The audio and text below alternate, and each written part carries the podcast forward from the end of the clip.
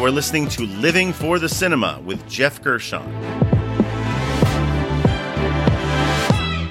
I am a cinema enthusiast of all genres, here to discuss with you one film every episode. The good, the bad, and the ugly of what makes each film unique. And just as a warning, these films might be in theaters now, or they may be from 10, 20, 30 years ago. But regardless, there's a strong possibility that I will be revealing spoilers. I might give away the plot or the ending in this review, so just be warned. We are here to discuss Hell or High Water, which came out in 2016. And was directed by David McKenzie. You want a little advice? Go see your boys tomorrow. You know, you talk like we ain't gonna get away with this. I've never met nobody got away with anything, ever. Then why in the hell did you agree to do it? Because you asked, little brother. Mama, take this bad shot from me. I think I got these boys figured. He's got no record. He's never been arrested. He don't fit the bill, Marcus. You may be hearing a lot of things about me and your uncle. It's getting dark, too dark to see. Whatever I hear, I won't believe. No, you believe it. I did all of it. Love you, Toby. Mean it. Love you, too.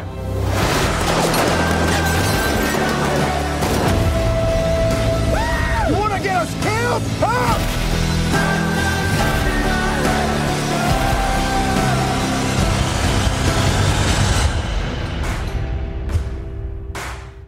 It stars Chris Pine, Ben Foster, Jeff Bridges, and Gil Birmingham. The genre would be Western crime drama. This film came out 5 years ago in August 2016 and is proof positive that Hollywood is still capable of making lean and entertaining old-school Western capers. It packs in a good amount of story. It has funny moments, sad moments, suspenseful moments, and all at just over 100 minutes, no less. And it's basically the story of two brothers, played by Pine and Foster. Now, before seeing this, I would have never pegged these two actors as brothers, but they are convincing as the Howard brothers. Toby is played by Pine, Tanner is played by Foster, and they are stealthily robbing banks all over West Texas. And all of it is towards a unique goal, which isn't revealed until more than halfway through this movie. Toby, played by Chris Pine, is the brains of the operation, who has a distinct plan for the money, while ex-con Tanner, played by Ben Foster, he's the impulsive brawn, just in it for thrills, and because his brother asked him to. Good morning, folks! Open the drawers! Open the motherfucking drawers! Ones, fives, tens, twenties, no hundreds, no bundles. You boys robbing the bank? Shut up! Your hands on the counter. On the counter! Yes, sir. That's it, come on. That's crazy. Y'all ain't even Mexicans. No bundles. Just loose cash. Okay. Y'all be ashamed yourselves. On the counter, I can see him. Yes, sir. You got a gun on you, old man? You damn right I got a gun on me. Are you gonna get his gun? Yeah. Keep up with the circumstances, okay? Yeah, I got it. So are y'all gonna steal my gun, too? I have my own gun. We ain't stealing from you, we're stealing from the bank. And hot on their trail are two bickering Texas Rangers, played by Jeff Bridges and Gil Birmingham, one of whom, take a wild guess, is just about to retire.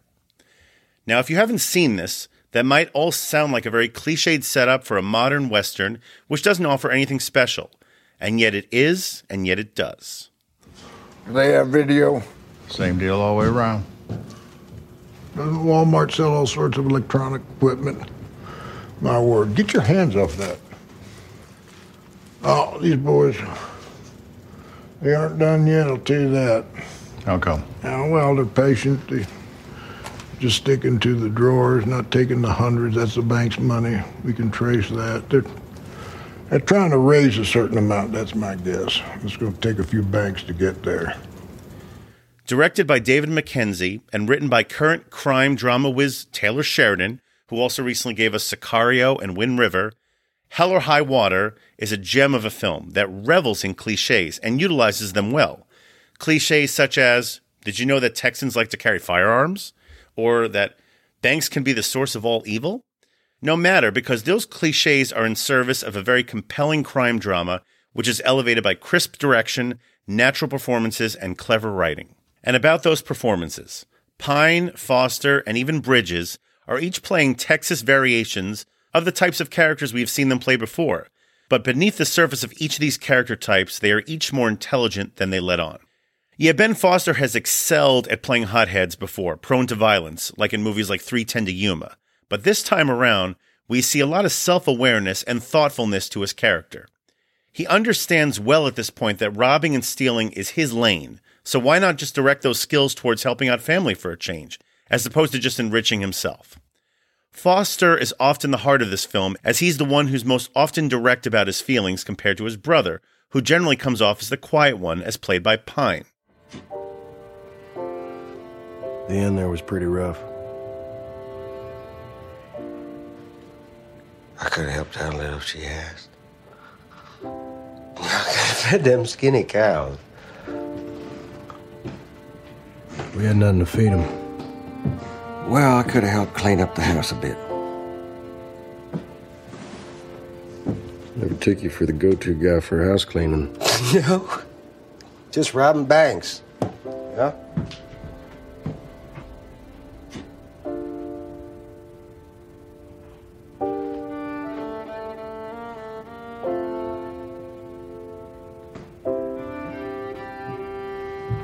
Fuck her. She never wanted nothing to do with me anyway.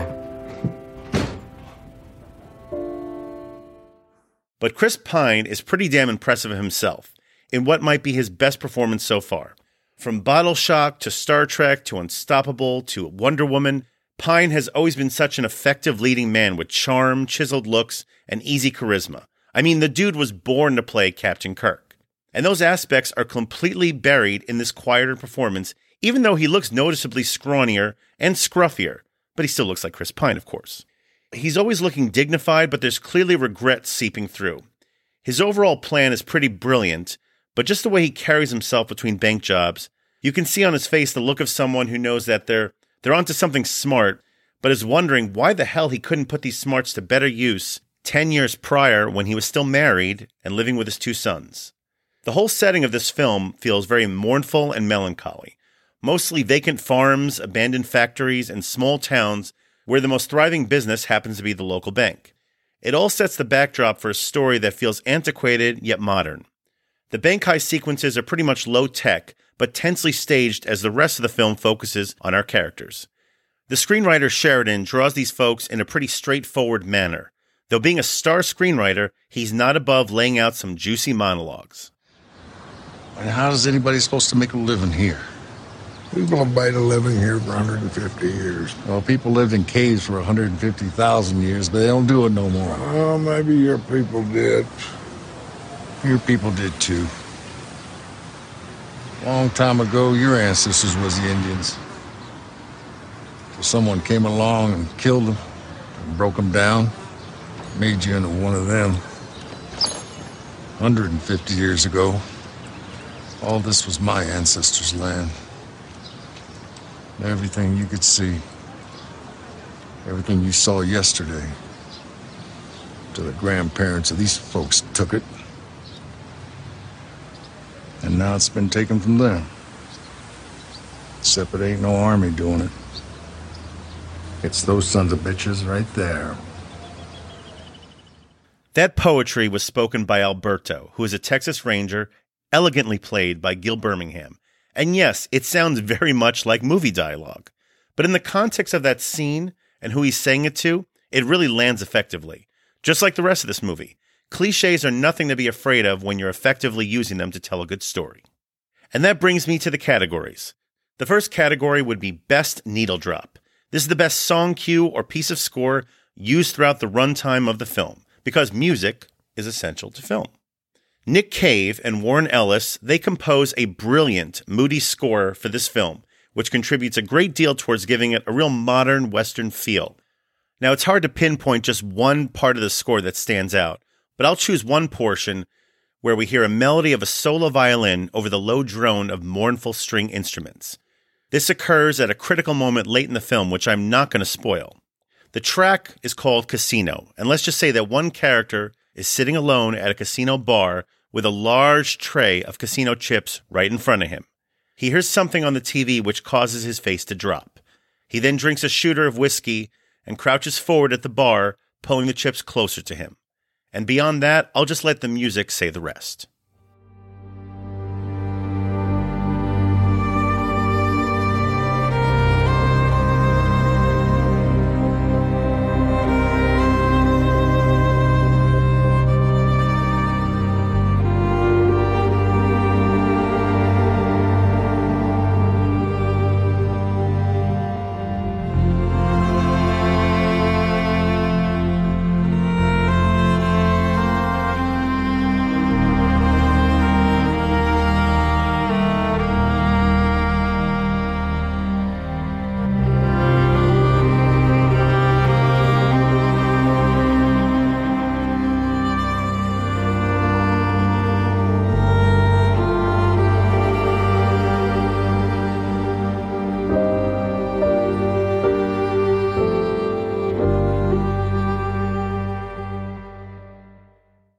And the next category would be wasted talent. This is the most underutilized talent involved with the film.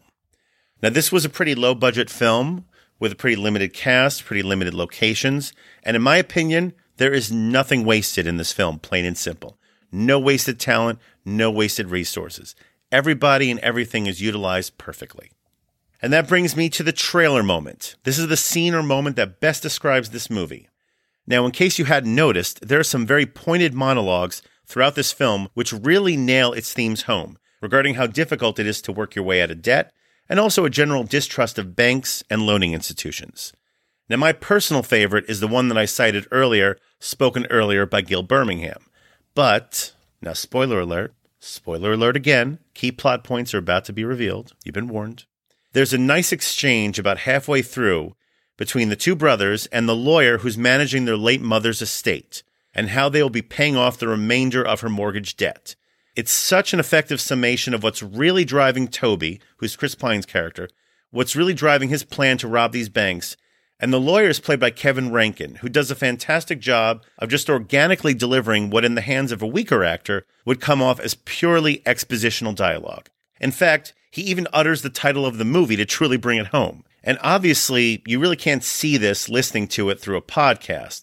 But what makes this scene work even better is the expressions on the faces of both Pine and Foster sitting quietly across from him as he sang this. Foster looks empathetically at his brother, played by Pine, as he's feeling both guilt about never being there for their mother, or his brother for that matter, and also pride that his brother came up with such an ingenious plan. And on Pine's face, there's just more regret, feeling that his life has come to this. Just a great scene, even though it's really nothing more than just three men sitting down discussing a mortgage. It's truly representative of what makes this film special, and that's your trailer moment. How much you making on this deal? Not near as much as I'm risking. Why are you doing it then? You know, they loaned the least they could, just enough to keep your mama poor on a guaranteed return. Thought they could swipe her land for $25,000. That's just so arrogant it makes my teeth hurt. To see you boys pay those bastards back with their own money? Well, if that ain't Texan, I don't know what is. And that ends the spoiler. That brings us to our final category, the MVP. This is the person or people who are most responsible for the success of this film. Now, this is a close call between him and the writer Taylor Sheridan, but I have to give this to Chris Pine. His Toby Howard initially seems to be in the grand tradition of the strong silent type at the center of most Westerns.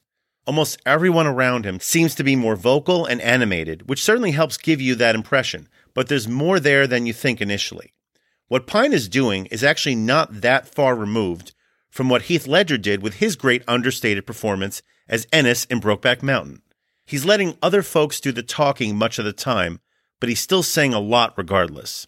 The way he carries himself, the way he reacts, the way he tries to project calm, this is still someone whose mind is often running a mile a minute, to the point where you could see it weighing him down at times. Without Pine's work to give this film a real soul, Hell or High Water would still be a pretty entertaining bank heist caper, but with Pine doing what he does, it's a special film with something to say. I've been poor my whole life. Told my parents, their parents before them. It's like a disease. Passing from generation to generation becomes a sickness. That's what it is. Infects every person you know. But not my boys. Not anymore. Disappointingly, Chris Pine was not nominated for an Oscar, though Hell or High Water did receive several nominations that year, including Best Picture. It lost to La La Land, but then it actually lost to Moonlight. Remember those Oscars? Well, Moonlight was certainly deserving, and it's a fantastic movie, and La La Land was not that far behind. But as far as I'm concerned, Hell or High Water was the best film of 2016. My overall rating for Hell or High Water would be 5 stars out of 5. This is one of the best films of recent years. It's currently streaming on Hulu, and you should definitely check it out. And that ends another fraternal review. Please subscribe to the Living for the Cinema podcast. Follow and like us on Facebook, Instagram, and Letterboxd. And join us next time for another review from Living for the Cinema.